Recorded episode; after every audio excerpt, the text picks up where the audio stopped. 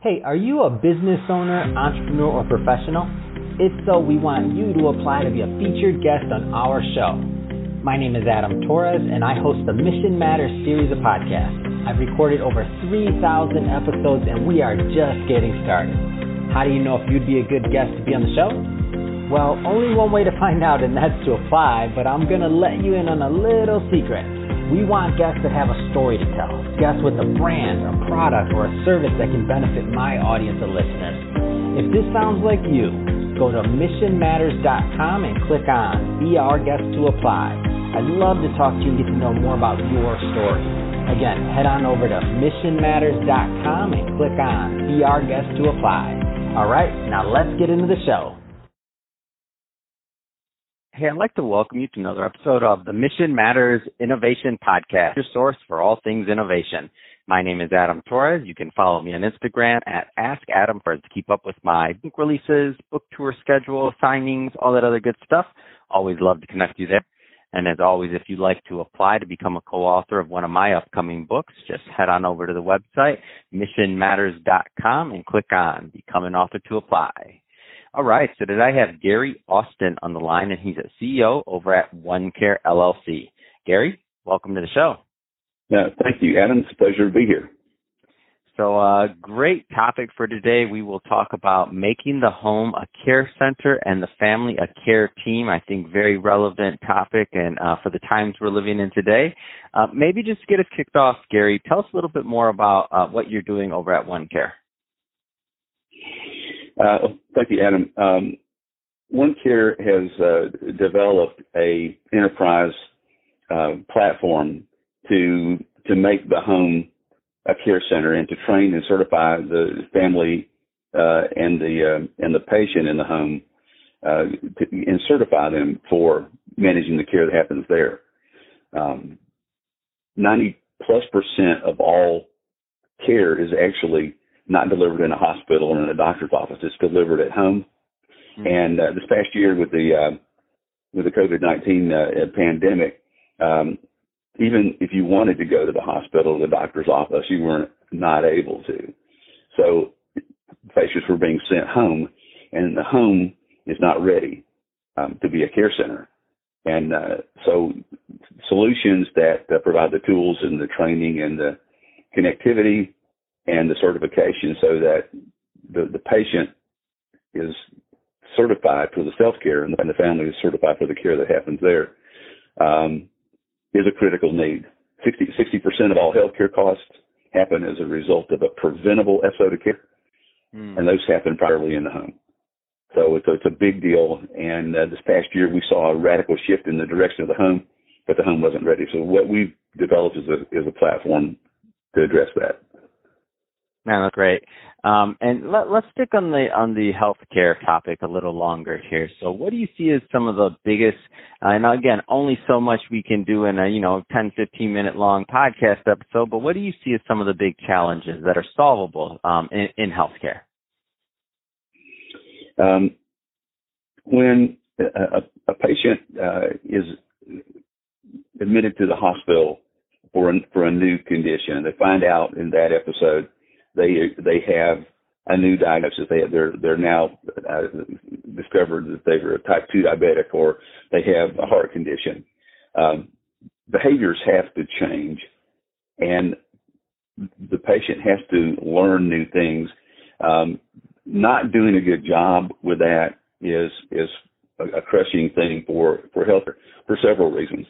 One, the patient um, 20% of the time is going to be readmitted for the very same thing they got admitted to the first time. Wow. Um, the um, every time you get admitted to the hospital, 20% of the patients get a hospital-induced disease or infection. So you don't want to go to the hospital, and you certainly don't want to get readmitted. Mm-hmm. Um, the the reasons for for that are the the patients and the family are not ready. They're, they're not clinically trained. They don't have the tools to do this job in the home with excellence. Um, and educating, training, and certifying the family and giving them the right tools also um, provides value for the uh, the people that manage that patient.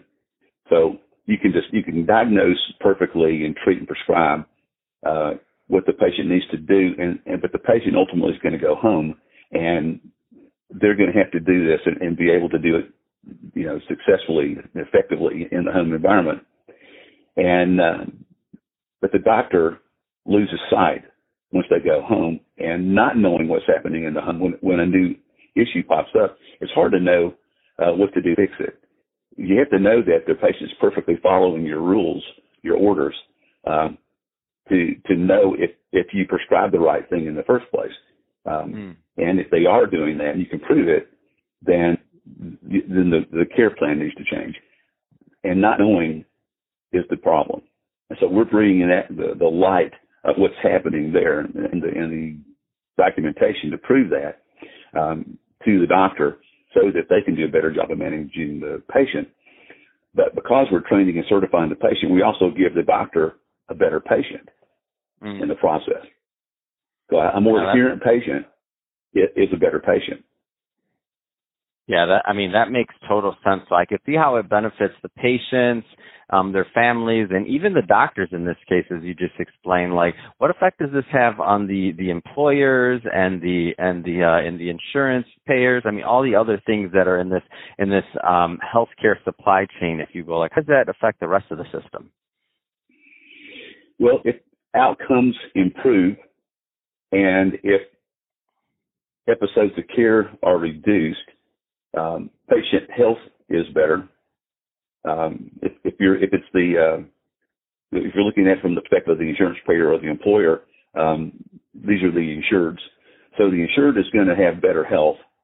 Um, they're going to be more knowledgeable. They're going to know what they should be doing, and they're going to also know what they should not be doing.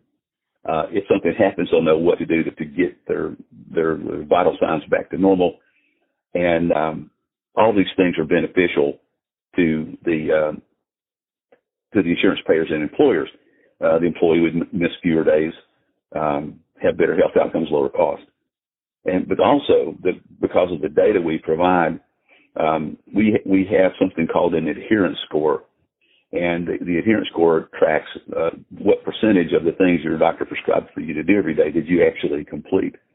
Mm. Employers and, and uh, insurance payers can use that score to incentivize those employees for that behavior to to produce those high adherence scores uh, through uh, deposits in a savings account.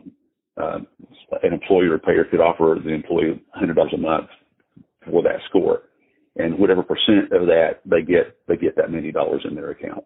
Things like that. So it, it puts everybody really uh, in a place where uh, they're helping each other to achieve the goal of better health at lower cost. Man, I love when I when I hear um, you know companies creating these win-win-win scenarios. I mean, the uh, insurance company wins, the patients win, the doctors win, uh, the families win. Um, there's better health, better quality of living. I mean, just all the any way you slice this one, uh, there's a lot of benefits to be had. So, uh, big big fan of what you're doing, and obviously filling the need in this uh, crucial time where where a lot of things are changing the world. And as you mentioned, like you couldn't get into a hospital if you wanted to at one point, and and for people that are in that situation, um, they need to start thinking about some of these things if they already haven't and and figuring that out and then just even the quality of life um that, that people can have of being able to be at home more i mean there's there's uh, can you talk on that a little bit more and kind of what in your experience you've seen and how this changes the day-to-day lives of people sure um you know, being a primary caregiver for uh, a you know a sick person with a complicated health issue is one of the most stressful things in, in the world. In fact, they mm. they compared it to the stress level that um, an active duty uh, soldier has in combat. Um, wow. It, it, it, you're always on edge because you're always on you know, on demand, and uh, and and and the, because in combat things are can be very uncertain, but so can healthcare crises. And if you're not adequately trained, it's it's a very stressful uh, situation. We've had uh, uh, cases where people have received good good professional care. Uh, one, one, one specific example, a lady, um, 85 years old, um, when she got on OneCare, um, was legally blind since she was in her 30s, had stage four congestive heart failure in the prior year, um, under the care of a, of a, a national nursing organization. Um, she was hospitalized um, every month, and some months more than once, for her congestive heart failure episodes, uh, mm. costing over a million dollars in the medical expenses. Uh, put her on OneCare, got her trained and certified and connected with her family members, and messaging her on time, uh, every time, all day, every day, the things she was supposed to do, and keeping her adherent to those things. Mm. Um, she's been on the on the platform two years and uh, she she was not admitted a single time for a congestive heart failure episode uh, since she's been on OneCare. So we've saved the insurance company um, more than a million dollars, and all the misery that she ex- experienced the prior year um, from more than 12 hospitalizations for congestive heart failure. So these are the kinds of things that are possible. Um, it's an extreme example, but but but that is the reality of what can be done when you make the the home a care center and the family a care center. No, I got it, and and that's exactly what I wanted from you. I wanted a really that we could wrap our heads around because I know that it's a like it's a big deal what you're doing, and I know that uh like that like that you're affecting many many lives with this. Um, so that and I, and I, that's why I'm happy to bring this story to my audience also. Uh, so Gary, it, um, first off, I'll have to say it's been a pleasure having you on the show, and I'd like to give you the opportunity to leave. If somebody's listening to this right now, and if they want to learn more about OneCare and what you're doing, I mean, what, what's the best way for for my audience to connect and follow up?